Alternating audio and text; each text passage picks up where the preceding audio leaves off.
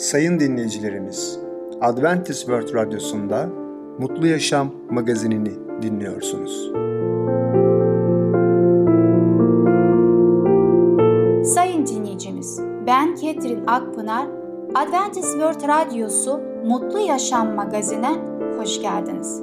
Sizinle birlikte 30 dakika boyunca olacağım. Bugünkü programımızda başarılı yaşam konusuyla çağrı, yaşam yolu konusuyla itiraf etme, küçüklerin dünyası konusuyla Şimşon Rut ve Naomi'nin hikayeleri adlı konularımıza yer vereceğiz.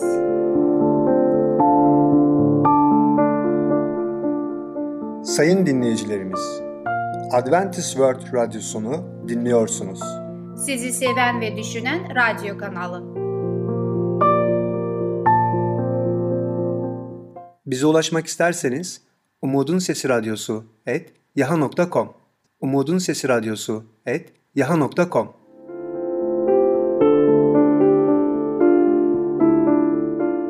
Şimdi programımızda Çağrı adlı konumuzu dinleyeceksiniz. Allah neden bizi çağırıyor?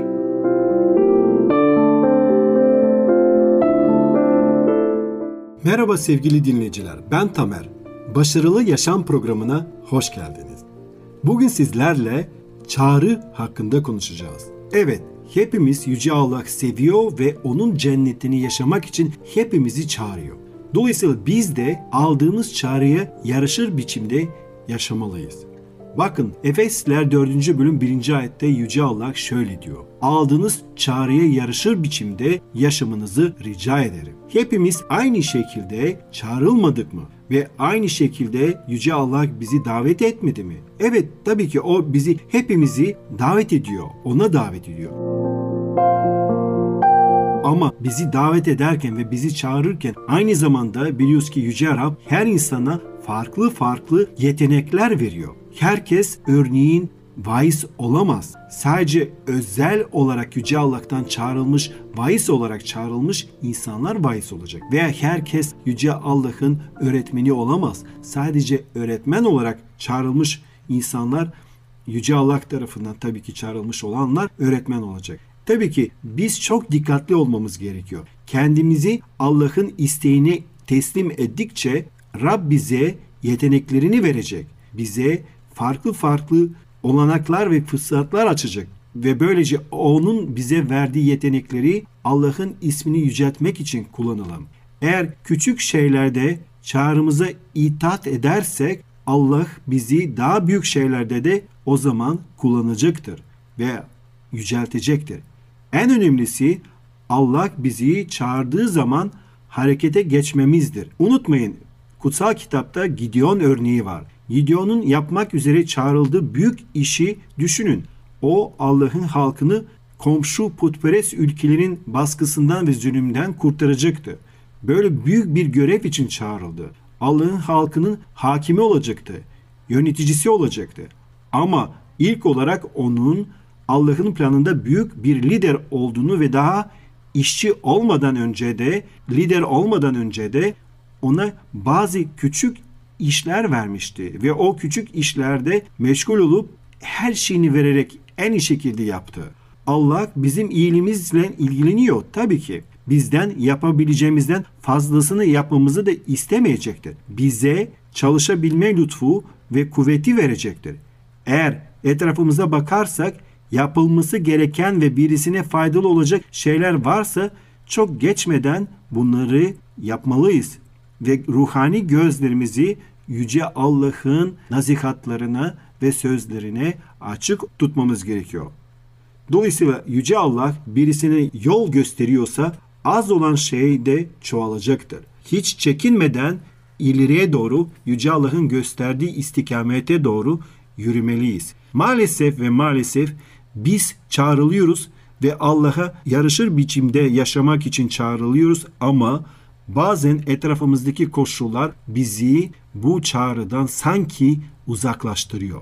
Gazetelerde, dergiler, sinemalarda gösterilen filmler, reklamlar açık seçik resimlerle, görüntülerle dolu. Günümüzde ahlaksızlık, evlilik dışı ilişkiler o kadar normalmiş gibi aktarılıyor. Artık iyi ahlaklı zina etmeyen kişiler alay konusu bile olabiliyor. Hemen hemen her magazinin tartıştığı ve görüntülediği zina konusu çocukların bile ağzına düşüyor.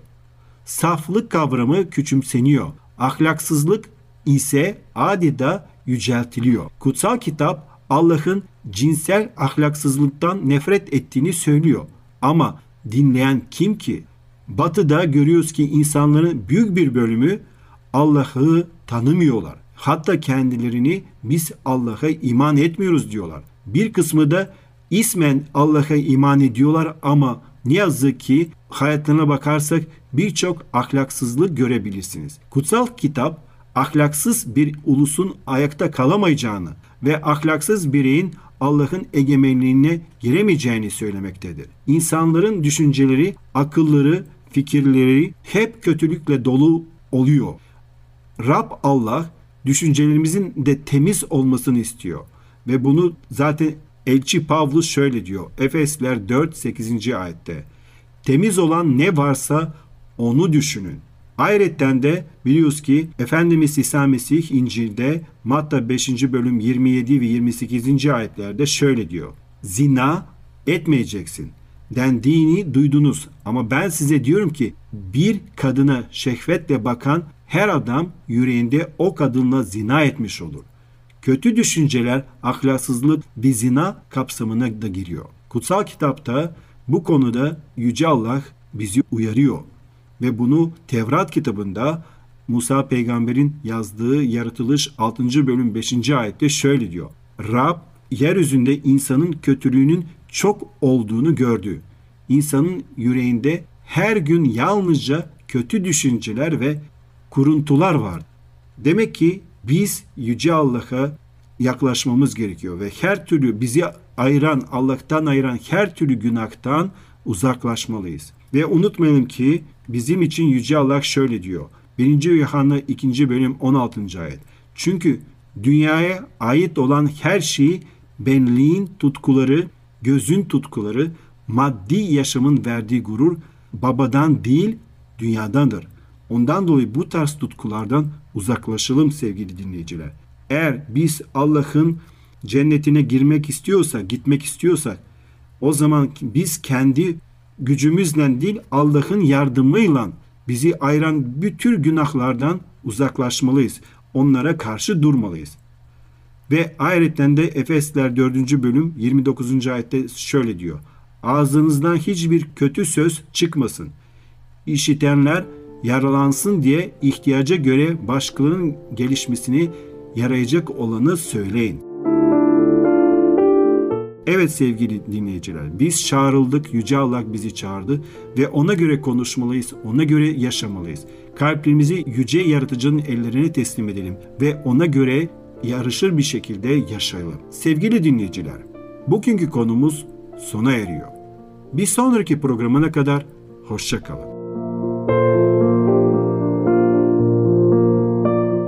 Sevgili dinleyicimiz, Çağrı adlı konumuzu dinlediniz. Gelecek hafta pazartesi günü Başarılı Yaşam programımızı aynı saatte dinleyebileceksiniz.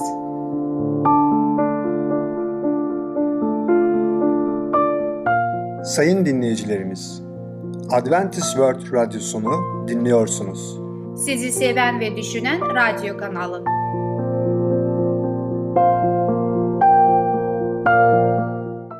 Bize ulaşmak isterseniz Umutun Sesi Radyosu et yaha.com Umutun Sesi Radyosu et yaha.com Şimdi programımızda İtiraf Etme adlı konumuzu dinleyeceksiniz. Allah'ın önünde günahlarımızı nasıl itiraf etmeliyiz? Merhaba sevgili dinleyicimiz. Yaşam Yolu adlı programa hoş geldiniz. Ben Ketin. Bugün sizlerle birlikte İtiraf Etme adlı konumuzu araştırmaya devam edeceğiz. Daha önceki konumuzda şunu gördük. Biz kendi günahlarımızı farkında olduktan sonra Onlarla birlikte Allah'ın önüne kendi isteğimize gelmeliyiz ve onlardan pişman olmalıyız. Öyle bir pişman olmalıyız ki tekrar onlardan nefret ederek yapmama haline gelmeliyiz. Suçunu tanıyarak canlarını Allah'ın yönünde alçaltmış olanlar, kabulün ilk şartını henüz yerine getirmemişlerdir.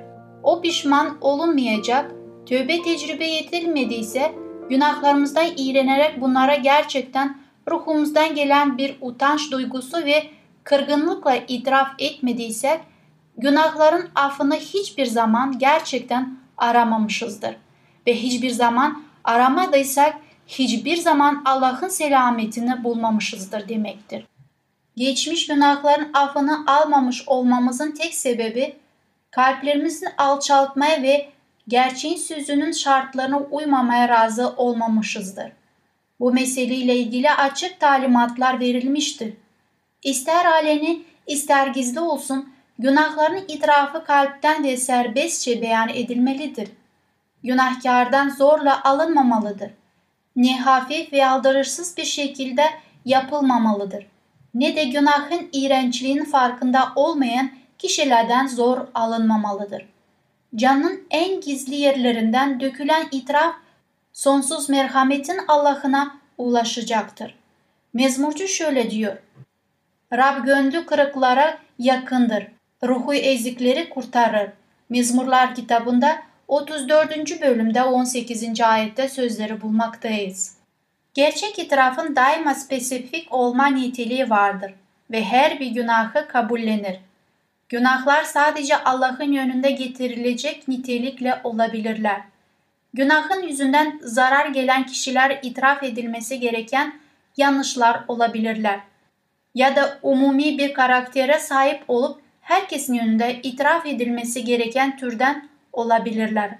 Ancak tüm itiraf kesin ve isabetli olmalı. Suçlu olduğunuz günahları tanımalıdır. Samuel'in zamanında İsrailler Allah'tan uzaklaştılar. Günahın acısını çekiyorlardı. Zira Allah'a olan imanları onun ulusu öntemi gücüne ve hikmetini algılama yetenekleri, onun kendi davasını savunma ve haklı çıkarma kabiliyetine olan itimatlarını kaybetmişlerdi. Evrenin büyük yöneticisinden dönerek etrafındaki diğer uluslar gibi yönetilmesi istediler. Huzur bulmadan önce şu kesin itirafta bulundular. Bütün günahlarımıza kendimize bir kral isteme kötülüğünü de ekledik. 1. Samueller'de 12. bölümde 19. ayette bulmaktayız. Suçlu buldukları bu günahın itiraf edilmesi gerekiyordu. Küstahlıkları ruhların ezdi ve onları Allah'tan kopardı.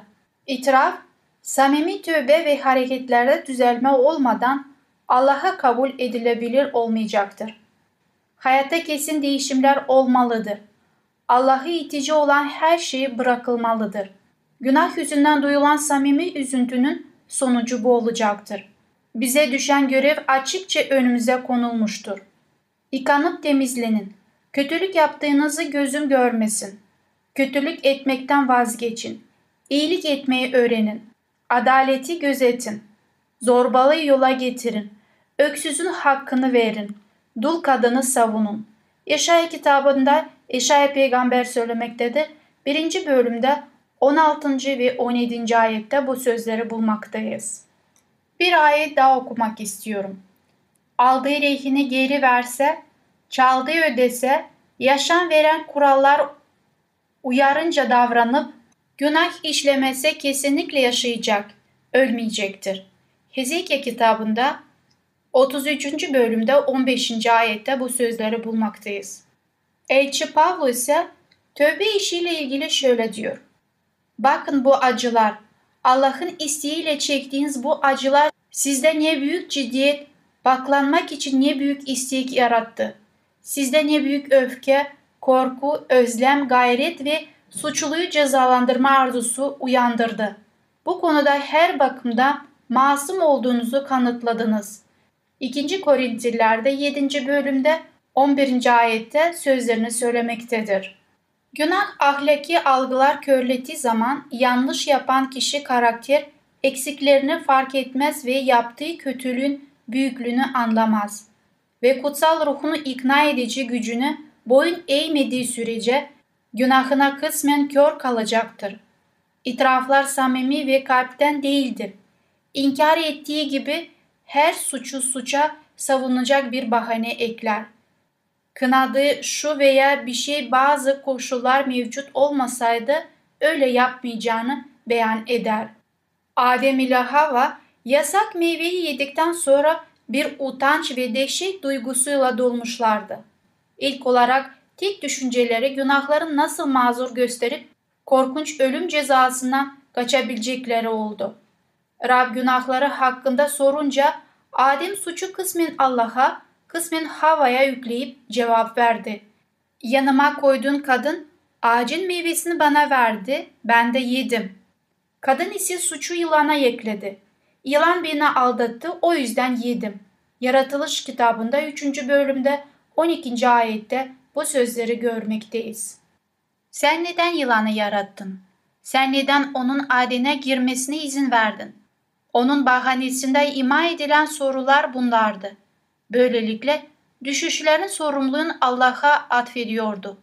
Duyduğumuz gibi ilk insanlar Adem ile Hava bu şekilde davrandılar. Peki biz de aynı şekilde davranmıyor muyuz? Sevgili dinleyicimiz, eğer bu şekilde bizler de başkasını suçlayarak günahımızın affedilmesini beklemekteysek Allah bu tür insanların günahlarını affetmez. İtiraf etme konum bugün burada bitmiyor. Bir sonraki programda tekrar görüşmek dileğiyle hoşça kalın.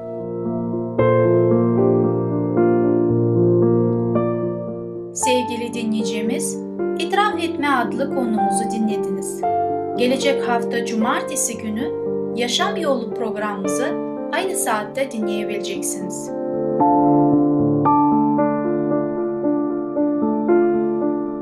Sayın dinleyicilerimiz, Adventist World Radyosunu dinliyorsunuz. Sizi seven ve düşünen radyo kanalı. Bize ulaşmak isterseniz Umutun Sesi Radyosu et yaha.com Umutun Sesi Radyosu et yaha.com Sevgili küçük dostum, şimdi programımızda Şimşon Ruth ve Naomi'nin hikayeleri adlı konumuzu dinleyeceksin. Savaşta ve kıtlıkta iman ile kurtulabilir miyiz?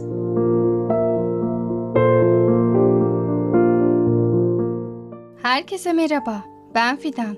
Cumartesi çocuklara özel programımıza hoş geldiniz. Bugün sizlerle Şimşon, Ruth ve Naomi'nin hikayelerini öğreneceğiz. Şimşon İsrail halkının hakimlerinden biri Şimşon'du. Allah anne babasını çocuklarının Allah'a adanacağı konusunda uyarmıştı ve bunun bir işareti olarak hiç saçı kesilmeyecekti. Gerçekten de bu çocuk çok güçlüydü. Daha küçükken genç bir aslanın saldırısına uğradı. Ama aslanı yakalayıp elleriyle parçaladı. O sırada Filistliler İsrail'i fethetmişti ve onlara büyük zulüm çektiriyorlardı.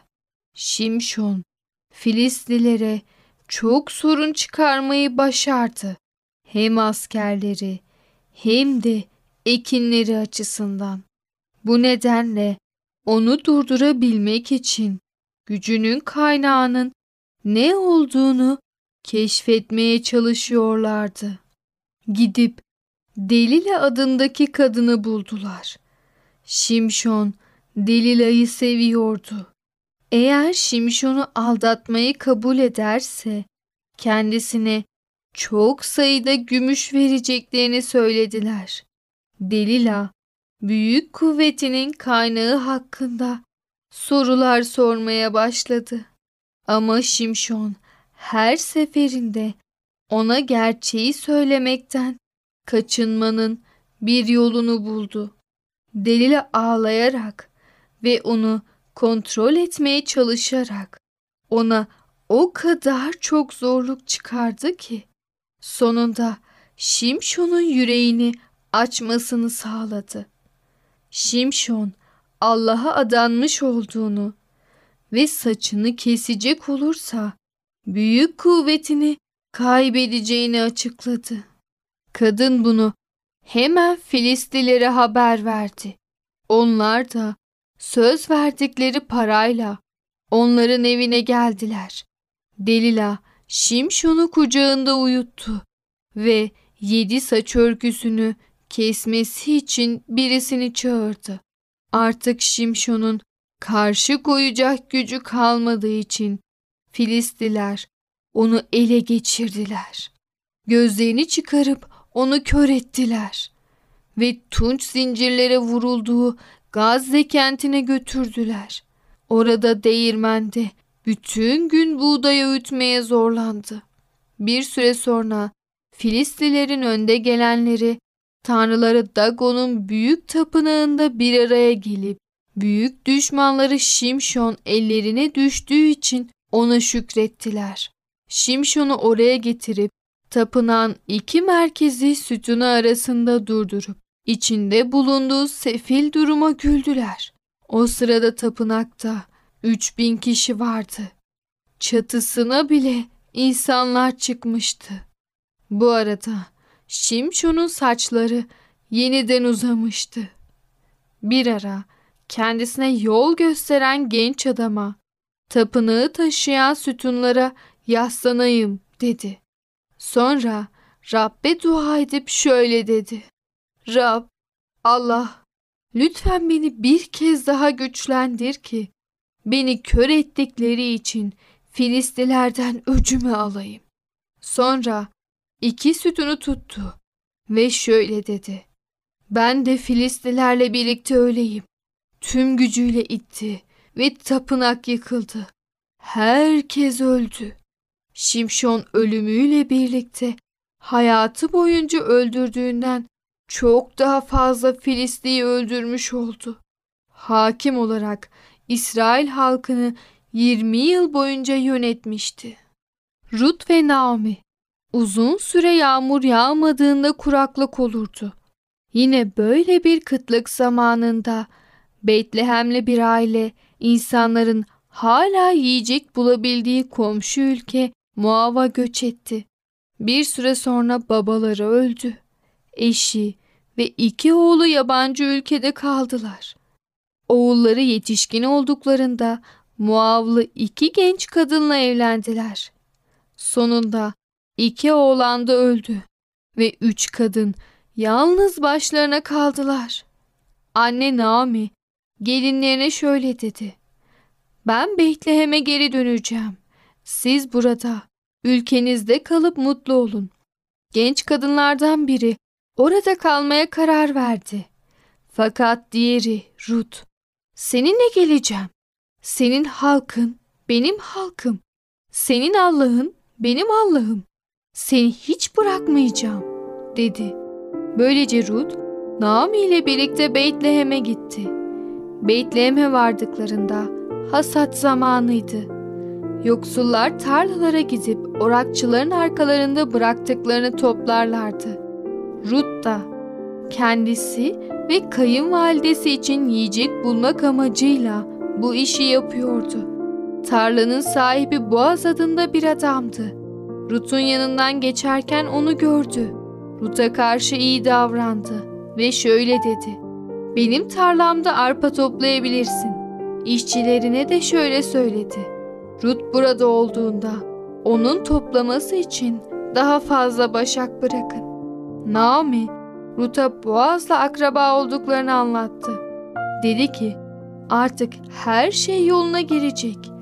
Boğaz bize bakacak. Boğaz, Rut ve Naomi'ye her açıdan yardımcı oldu. Rut'a derin bir sevgi duymaya başladı ve Naomi'ye ne kadar sadık olduğunu gördüm. İyi yüreklisin. Eşim olmanı istiyorum. Naomi de gelip bizimle yaşayabilir, dedi. Böylece Boğaz Rut'la evlendi. ve bir yıl sonra ikisinin bir oğlu oldu. Bugün sizlerle savaşta ve kıtlıkta Allah'a inanmanın önemini öğrendik. Bir sonraki programımızda görüşmek üzere. Sevgili küçük dostum, Şimşon Ruth ve Naomi'nin hikayeleri adlı konumuzu dinledin. Gelecek hafta cumartesi günü Kutsal Kitaptaki Hikayeler programımızı aynı saatte dinleyebileceksin. Sayın dinleyicilerimiz, Adventist World Radyosunu dinliyorsunuz. Sizi seven ve düşünen radyo kanalı. Bize ulaşmak isterseniz Umutun Sesi Radyosu et yaha.com Umutun Sesi Radyosu et yaha.com Sevgili dinleyicimiz, gelecek programımızda ele alacağımız konular. Neden Allah tatlı zehir, tarçınlı elma toplar? Bugünkü programımız sona erdi. Bizi dinlediğiniz için teşekkürler. Bir sonraki programa kadar görüşmek dileğiyle. Hoşçakalın.